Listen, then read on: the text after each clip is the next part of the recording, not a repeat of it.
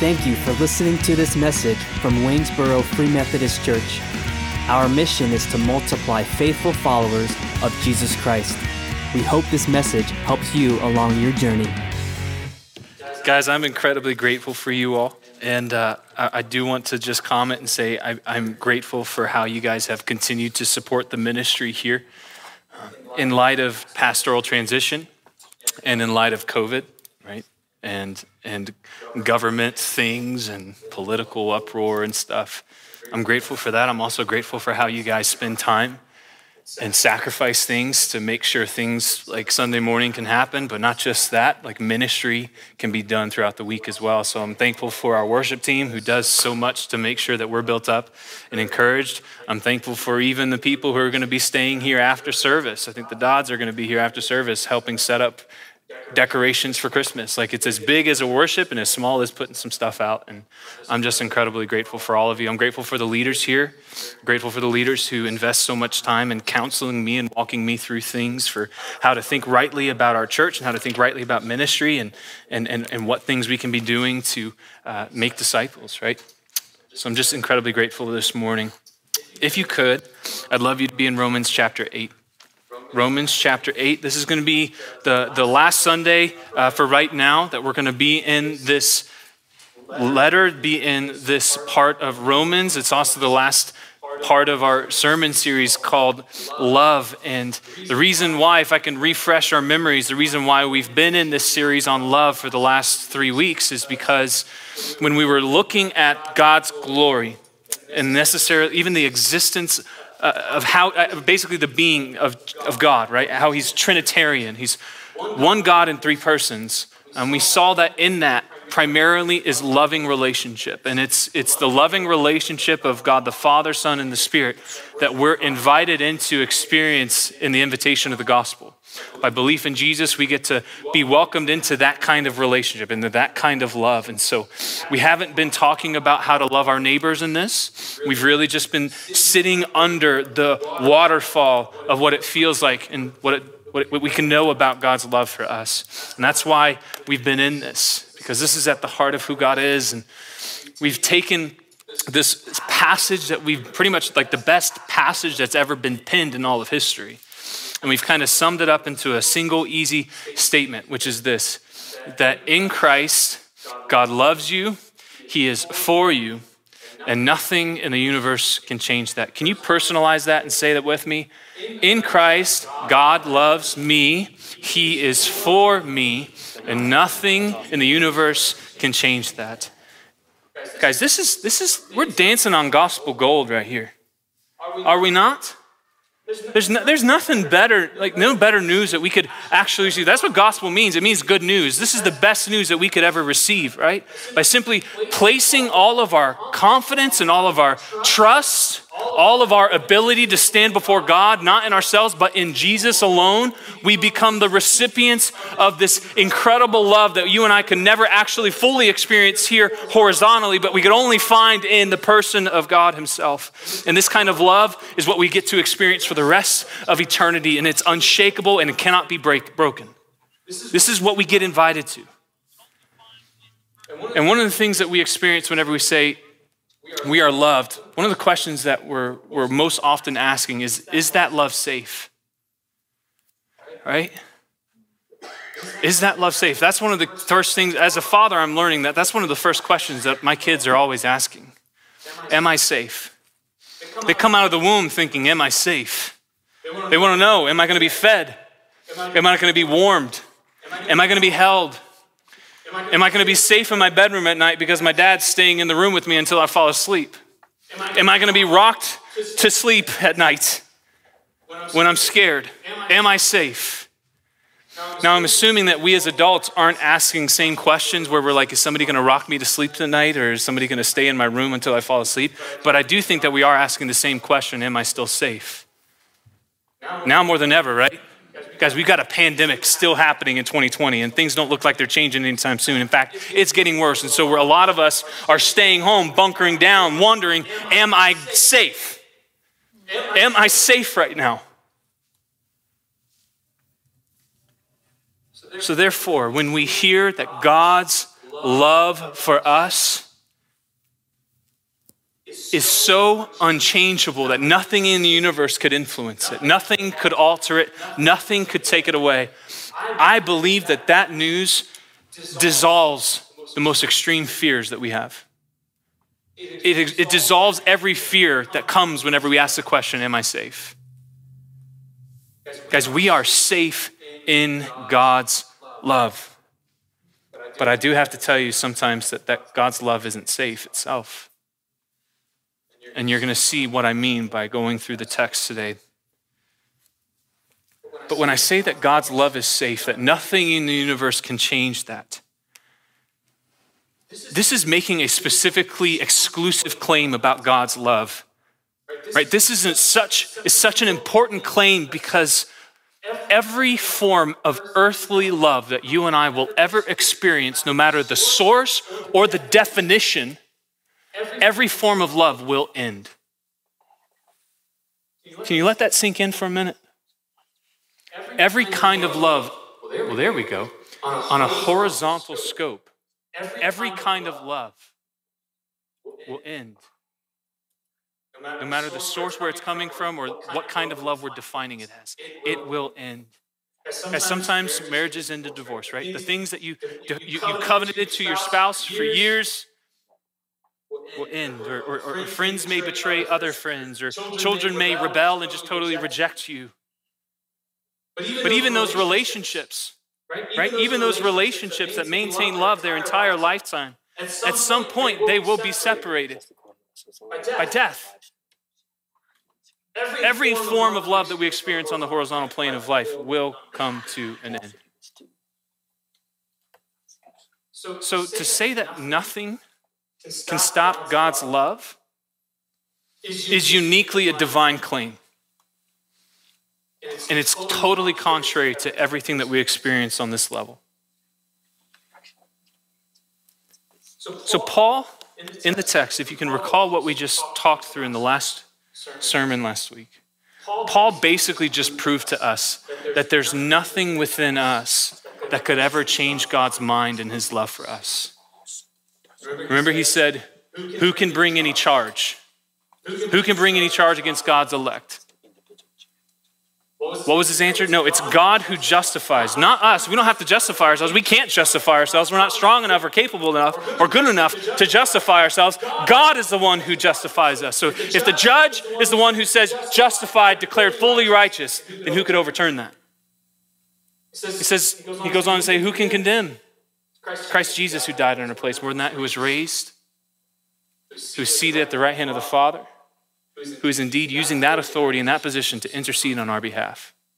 So in other words, there is nothing within you and me, nothing within ourselves, or nothing that I do could ever change God's mind and his love for us. But this question,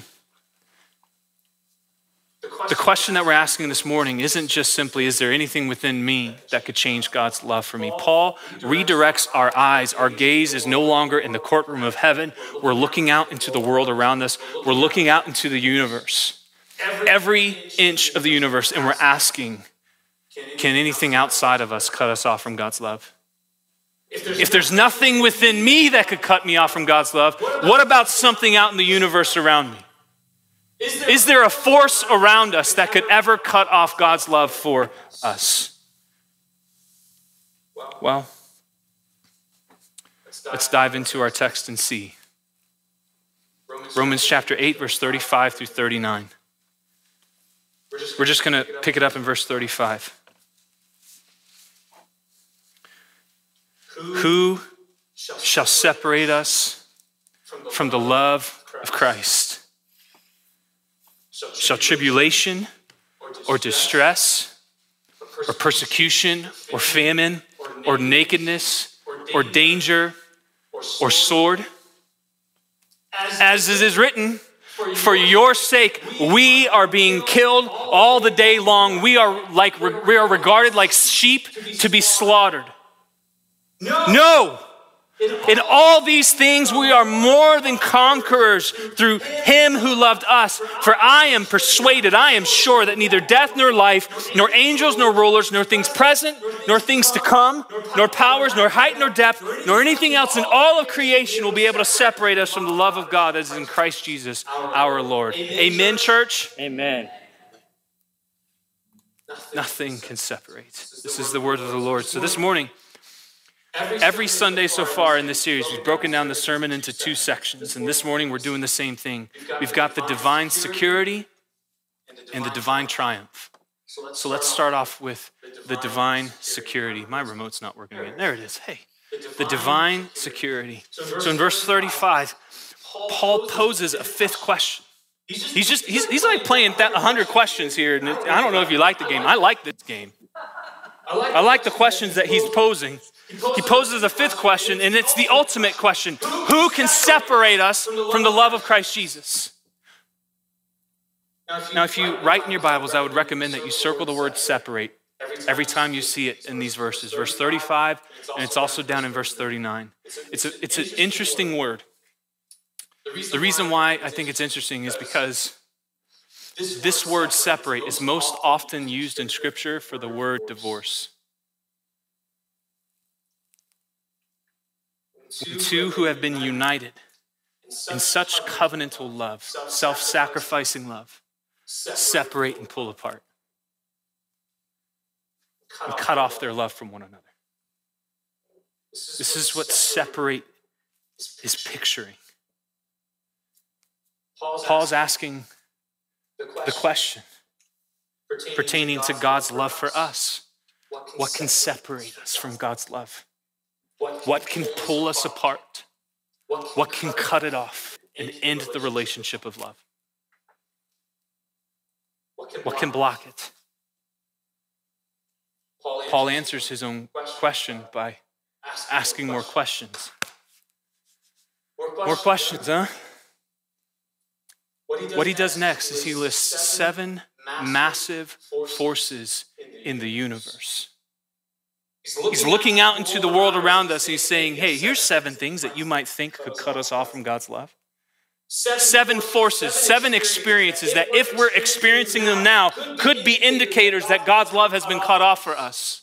Seven things, right? What's the first thing he says? He says tribulation.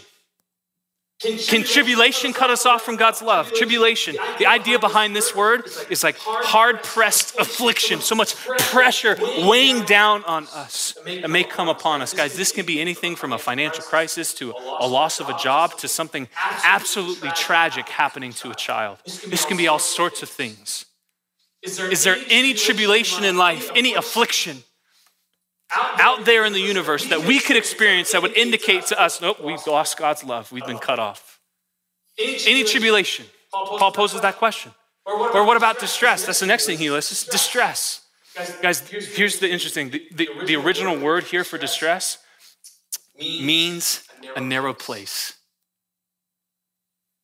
It means a narrow place that you've been tucked into and you feel like there's no way out. You're pinned in so deep. And you, and you don't see any way of escape. Guys, I'm, Guys, I'm, I'm guessing that a lot of us have felt that before. Those, Those tuning in on the live stream, you're probably home, probably right there right now. I've, I've experienced it too, guys. I, I experienced this kind of distress when I was, I was in elementary school. I was, I was picked on in some ways by people that I loved. That was normal kid banter, right? But I took it too personally. And I got to such a distressed place. I got to things to where things seemed so narrow and I couldn't see any escape that I, I started contemplating ending my life because I thought that was the only way out in elementary school. Imagine how much more now if I didn't know God's love. I didn't know God's love the way I do now then. But we've been in distress. And does, and does that, that narrow place, does that show us, is that an indicator that God's love has been cut off? He said, no more. Is that what distress means? Is that what it shows? Or what about, here's the even harder one, persecution. What about persecution? Like literally, when you are attacked for your faith, I mean, those who persecute us do so with the goal of cutting us off from God. Do they not? Their goal is to separate us from God, whether that's by denying faith in Him or our faith in Christ.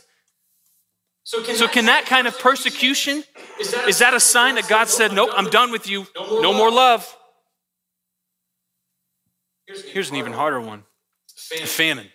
And when I say famine, I'm not talking like there's nothing in the crop fields out there. We can't say, I drive by cornfields on the way home and they've been luscious all year. So we're not necessarily in a famine right now, but let's say in your own home, your own family, you can't, you can't provide food for your own family. Your kids are going hungry. Is a, a lack of food or a lack, or a lack of water any, any indication that you've been separated from Christ's love? Now, now pair that with the next one, and this is just super crazy. Nakedness. Oh, we're talking about nakedness in church. No clothes for your back, no shelter from the elements. If we're, if we're, if we're homelessness, if, if, if, if we don't have any place to hide ourselves, we don't have any, any way to clothe ourselves and cover us up, couple that with food and water. Are those, Are those things that we've, signs that we've lost God's love? Now you should be thinking, wait, wait, wait, wait, wait, wait. Didn't Jesus say that if, like he, he said that he promised those things if we seek first the kingdom of God and his righteousness, the rest of these things will be added to us. Food, shelter, like what? How is this? A, so obviously if Jesus said that, then of course if we're experiencing famine, if we're experiencing nakedness, then of course we're not going to be recipients of God's love, right? He's just totally abandoned us because he's gone back on his promise. Is that what this means? Absolutely not. But he doesn't, but he doesn't stop. He says, what about, says, what about danger? Danger, danger. danger. Do, life's Do life's risky, risky situations where, where great loss can come, can come. Like, in, like in a pandemic. Is that, is that an indication that we've been cut off from God's love? Is, the, is the, a worldwide epidemic of coronavirus, covid nineteen, is that an indication that God's done with the world? He said, he said, no, I'm, I'm not loving this anymore. Here's an even harder one. Sword. When somebody takes your life, does that mean that God's love has been cut off from you? When someone kills you, have they also taken God's love away from you as well? Guys, that's a, that's a crazy list. And Paul's, and Paul's asking, can any of these things say, oh, no, God, you can't love this person anymore? Do these things show us that God says, no, I don't love you anymore? Can any of these things cut us off from God's love? Now, we know the answer. We know the answer. But Paul doesn't go right to it. He does something that I think, I call it a squirrel moment. He's like, ugh. He's distracted. Is that really what, he's not really distracted. I'm just being sarcastic here. Paul doesn't give us the answer yet. He does something. He quotes an Old Testament passage that seems really out of place at first reading, doesn't it? It seems super random. Look at, look at verse thirty-six. As it is written, for your sake, we are being killed all the day long. We are regarded as sheep to be slaughtered. Now, I remember when I first read this like years ago, and I read through it and I was like, that's, that, that, that seems out of place because that's no fun. I don't want to be a sheep to be slaughtered. I don't want to be killed all day long. This doesn't sound like gospel. That's not good news. That don't make my heart jump with joy. Did Paul pull a squirrel here? No. No, actually, if you put this single quote in the context of where it comes from, you'll understand exactly what Paul is arguing here. I'll put it up on the screen for you guys. It's Psalm chapter forty-four is where it comes from. And let's start off in verse seventeen. All this has come upon us. This is, this is, this is the people of Israel talking to God. All this has come upon us, though we have not forgotten you, and we have not been false to your covenant. Our heart has not turned back, nor have our steps departed from your way. Yet you have broken us in the place of jackals and covered us with the shadow of death. If we had forgotten your, forgotten the name of our God or spread out our hands to a foreign God, would not God discover this? For he knows the secrets of the heart. So pause here. Doesn't it sound like this is a bunch of innocent people? That's what's being established here.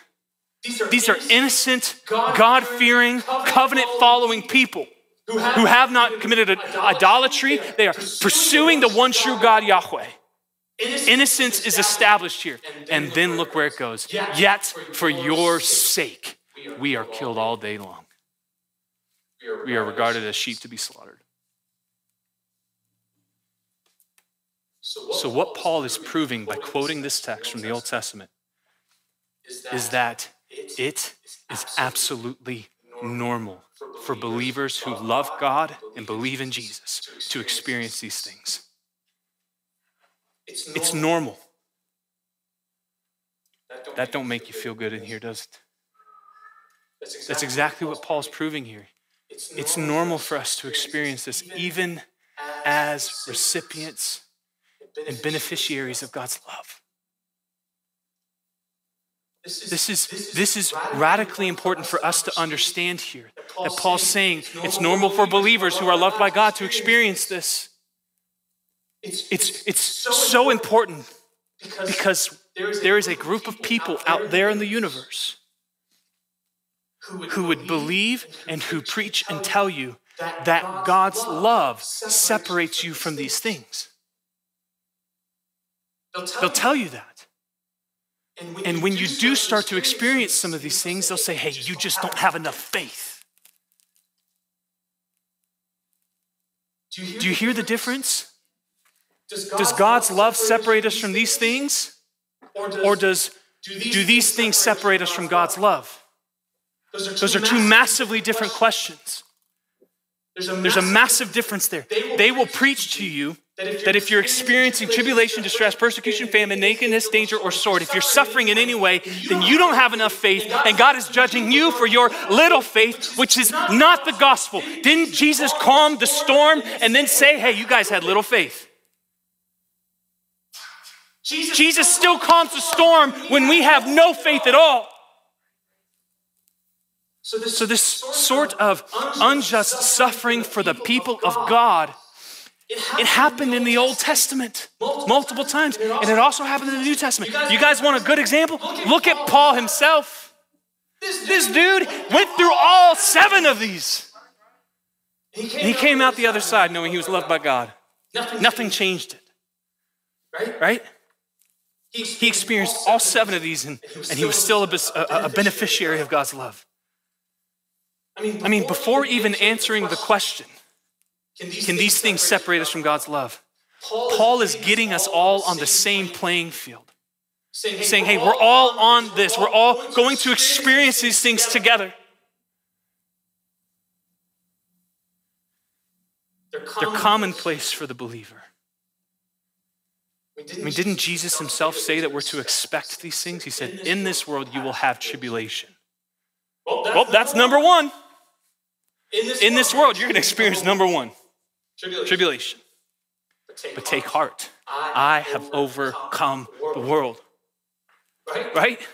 Jesus, Jesus promises, promises us that there, that there will be people who are going to try to kill us as Christians and think that they're doing God a favor. Persecution, Persecution number three. So Jesus, so Jesus said, hey, you're going to experience number three too, especially if you love me, especially the harder you live for me, the more dangerous it's going to get for you. Right? Because we may have seasons in our lives where we don't have food to put on the table, where we don't have clothes to cover our backs with or shelter to hide us from the elements. It's possible. So are, so are those evidences, are those indicators that we have been cut off from God's love? In other words, can anything outside of us cut us off from God's love?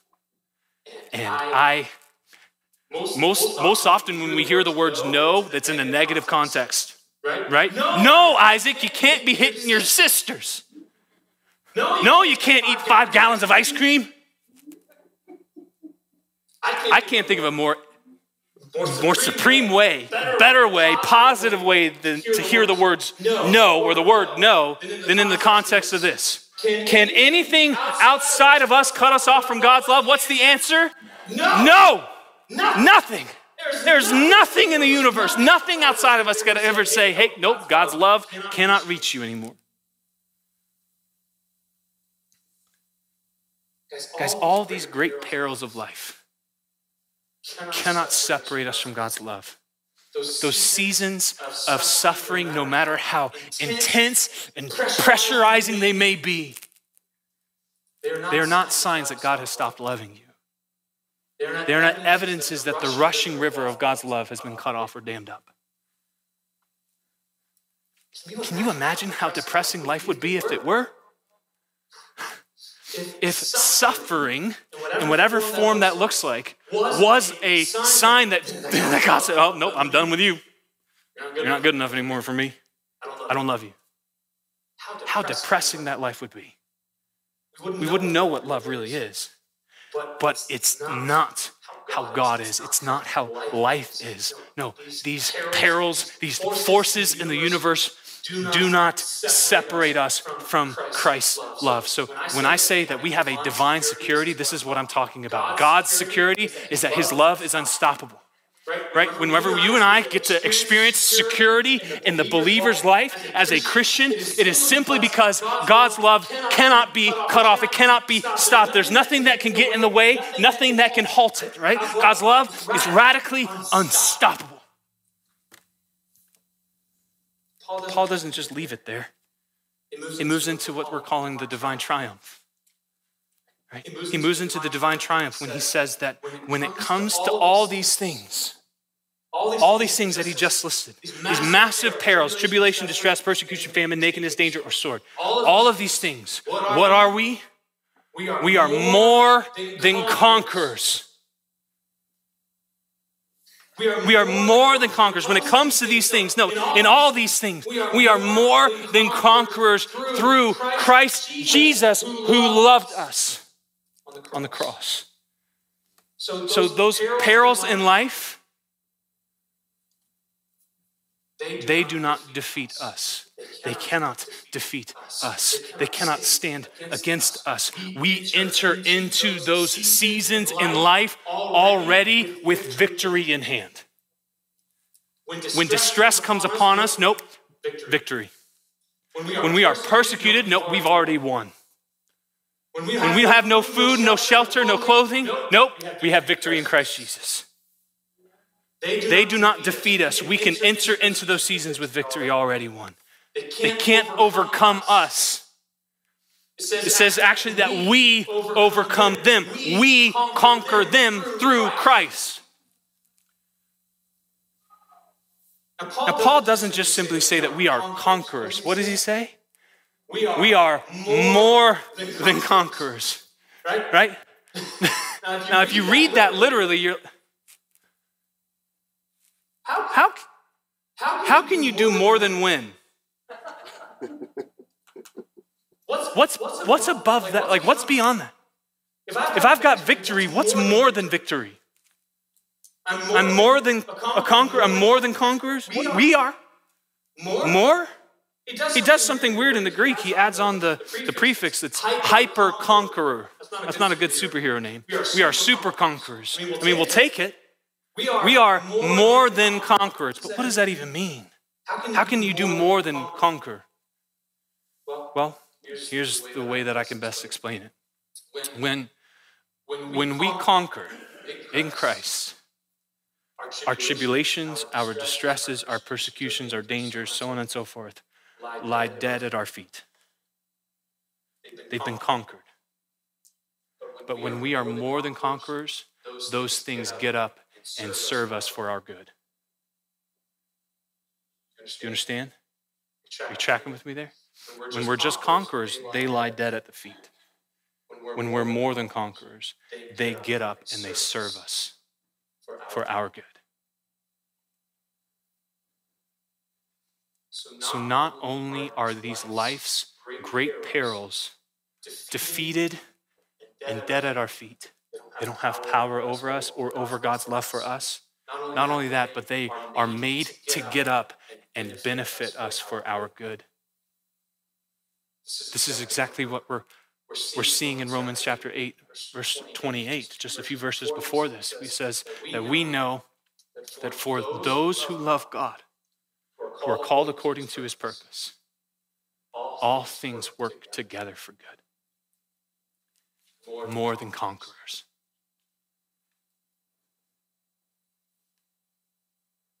So what these great perils aim for evil, God works for the good of us,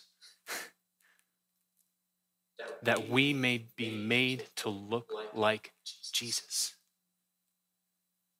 I mean, if you look at Paul's life, right? The guy who wrote that verse, inspired by the Holy Spirit, he experienced persecution like no other and came out the other side still loved by God and looking more like Jesus, right? He, he experienced nakedness and he came out the other side still loved by God and looking more like Jesus. Because this is what it means to be more than conquerors, because Jesus conquered everything. So this is like the divine triumph, right? This is the victory that God has won for us. God's love is all conquering. It's not just unstoppable so that if something gets in the way, it just plows right through it. But whatever enemy comes against, he totally decimates it and repurposes it for our good. God's love is all conquering. And guys, if, if we're not yet still convinced, if we aren't yet persuaded that nothing can cut us off from God's love or nothing can separate us from God's love, Paul makes the list even longer. He's like, ha, you thought I was done. Watch this. I've got ten more things that I'm going to add in pairs that cannot separate us from the love of God.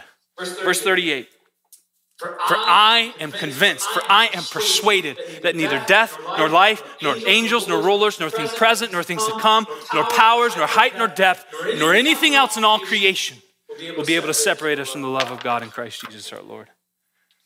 Guys, I believe here that Paul is addressing everything that you and I might be prone to fear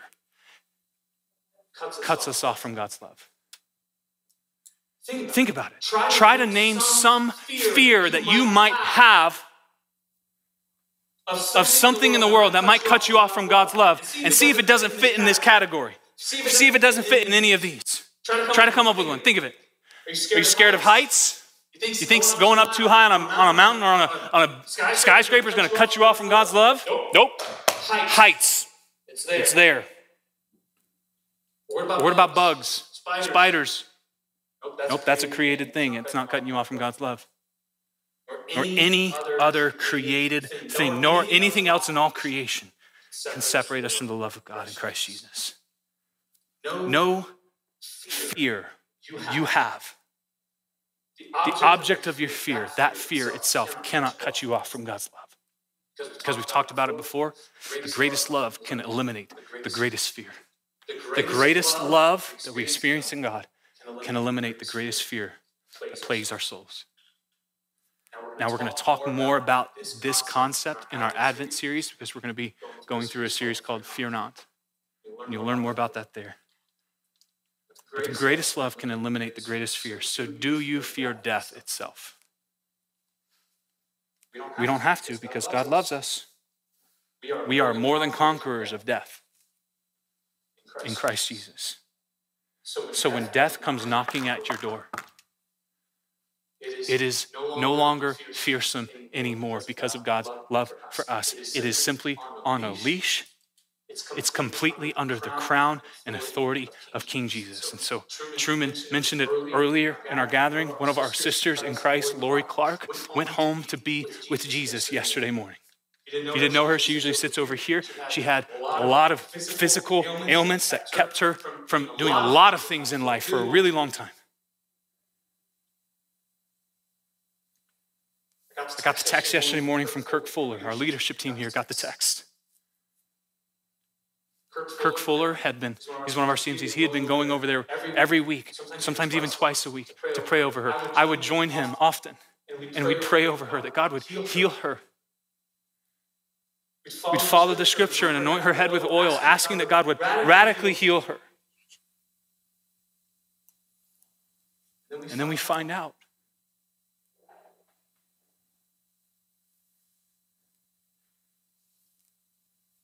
does that mean that God didn't love Lori? Come on, church. Does that mean that God didn't love Lori? No. No, in fact, she has experienced through death the fullest healing we would ever be able to get to experience in life. Death has simply become just a doorway for God to bring us into his faithful love for eternity. So Lori Clark is now standing in the full light and heat of God's love for the rest of eternity. So does death cut us off? No, it actually welcomes us in even more. All the king has given death the authority to do is deliver his people safely into his love. What about angels and demons? Right, these supernatural beings that you and I are convinced exist because we have faith. We're convinced of the things that we do not see. These beings that are much more powerful than us, can they cut us off from God's love? No, absolutely not. They can't even drive a wedge in between you and God's love. Or, or, or what about your future? Things to come. Things that you're fearing that are going to be happening maybe this week or maybe next year or maybe years down the road. Can anything that is to come separate us from the love of God? No. Heights, depths. If you were to go to the lowest part of the ocean and be stranded there on your own, have you been cut off from God's love? No. No. And then as this final catch-all, he says, anything else in all creation, every created thing that exists or has existed or will come to exist in the future, can any of those things separate us from the love of God in Christ Jesus? What's the answer, church? No. Why? Because God's love for us is totally secured and grounded in Christ, and has, he has made us more than conquerors. As Jesus is the conduit through which all of God's love flows to us. So as long as you and I, by faith, are united to Jesus, we are forever the beneficiaries and recipients of this love, and nothing in the universe can change that. Now, what I'm about to ask you is probably a really tough question for us to grasp. It sounds harsh, but I don't think I would want it any other way. Listen to what I'm about to tell you or ask you. Can you see that God's love is the most violent force in the universe? Would you want it to be nice when it comes to your enemies? When it comes to those things that would seek to destroy you, would you want God's love to be playful and fun? No. Anything that gets in the way of God's love is totally decimated. God's love is the most violent force in the universe. And I'm not saying that as if it's evil. I'm saying that it is unstoppably, all-conquering, powerful. And I wouldn't want that any other way. Would you? When I want God's love, if I want to define it in some way, I don't want it to just be kind and nice, and I don't want it to give me everything that I want because I want some stupid things. I want it to be so unstoppable that not even I or anything else in the universe could ever cut it off. Nothing can stop this love. No one can overcome this love. No force can pull you out from the waterfall of God's love. Guys, I am telling you, and I will tell you always and forever, God's love for you is unstoppably all-conquering. So a few weeks back, um, Jen Colvin actually shared a, a Bible study Wednesday video. I don't know. I hope you guys have been tuning into the videos that we post on Wednesdays and Fridays just for the midweek encouragement and building up, because we know small groups, uh, some of them have stopped, some of them have continued. Um, but we're trying to continue to encourage you in your word and encourage you in worship. And, and Jen Colvin shared on a Wednesday a few weeks ago, uh, basically an illustration about sun and the clouds, right? Where, where how the, how the clouds kind of get in the way of the, of the sun. But it doesn't, but it doesn't stop, stop the sun from shining. From shining. And so, and so when, the when the clouds get in the way, like, like on today, if you were to look out there, you would not probably be able to see the object of the sun itself, correct? But can't you see its light outside? Does that mean God's love has been cut off fully? Do clouds cut off the sun? No, we can still see light.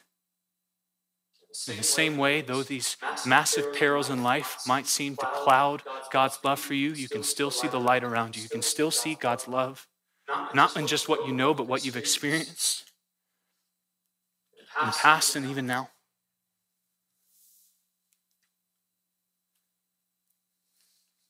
Because I, I don't know anything more that I could tell you about that would excite our hearts to more than this, that would overwhelm us with an unstoppable joy. Like, isn't, isn't this amazing?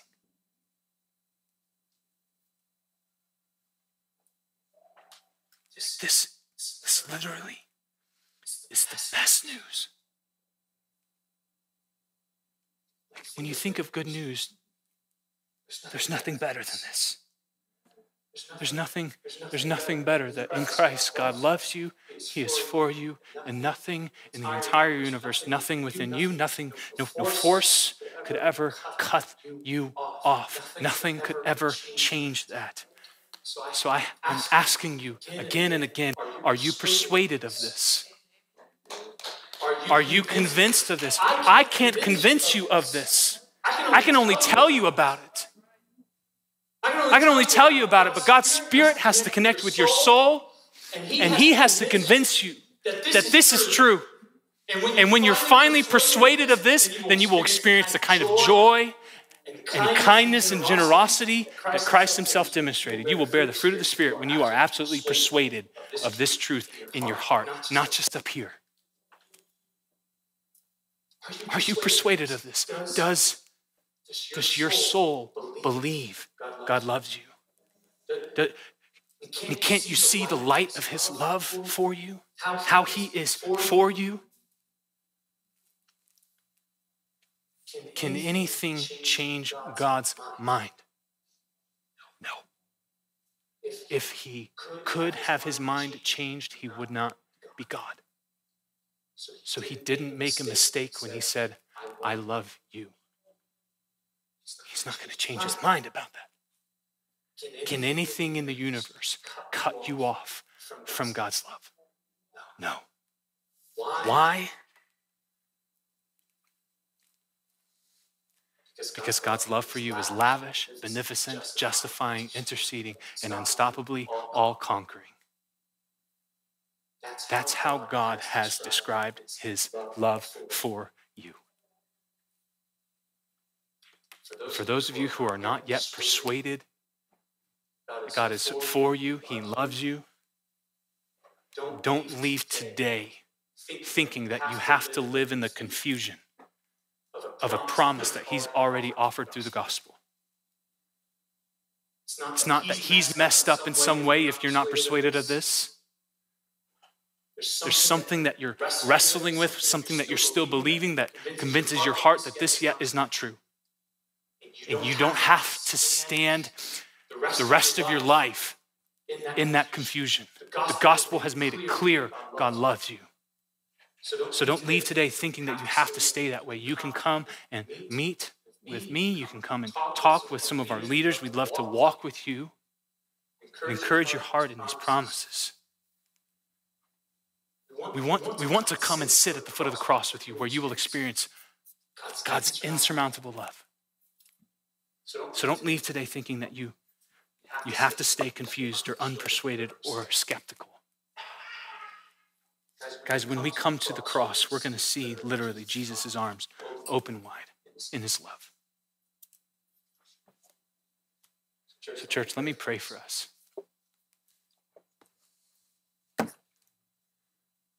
Heavenly Father, we, we're experiencing fresh renewals of the love that we once heard about and were attracted to and may have grown cold to yet again through commonplace uh, trials and misunderstandings and, and experiences that might be used by Satan to convince us otherwise. God, I thank you for how your word always falls fresh on the weary soul. And I praise you that, that when you said you loved us, you didn't just mean it, you showed it. God, if in your love you were willing to subject your own son to the cross, if you were willing to yet endure that and face that, what else could get in the way? I pray for each of us here that, that we would be convinced in our souls of your love for us because of how you exist, and that we would see the fruit of rightly grasping your love borne out in our lives. God, would you teach us how to stand under the waterfall of your love and be washed in it and cleansed, so that every fear would be washed away. Because we know that there's nothing in this universe, even within me, that could change your mind about loving us. God, would you persuade us of this time and time again, even for those who are in affliction, those who are in tribulation, those who are in distress, those who have a hard time putting food on the table, those who are experiencing persecution for their faith. God, I pray that you would yet again convince them of your love for them, because those things have not cut them off. In fact, you are using them for your good because of your love. Persuade us yet again, God. I pray all of this in Jesus' powerful name. Amen. All right, church, let's stand together. As you're standing, I want to wish you guys a very happy Thanksgiving, even if it means that you don't get to see family, even if it means that some families just unwilling to come and be with you. No matter how it may look, may your Thanksgiving be happy, may your hearts be warm and your bellies full. That's not, That's not the benediction prayer, though. Let me pray for you guys. May the Lord bless you all and keep you in his radical love. May he make his face to shine upon you and be gracious to you. May he lift up the countenance upon his countenance upon you and give you peace now and forever, because he loves you. In Jesus' name, amen. We hope this message helps you multiply faithful followers of Jesus Christ. For more information about our church, please visit Waynesboro F M dot com.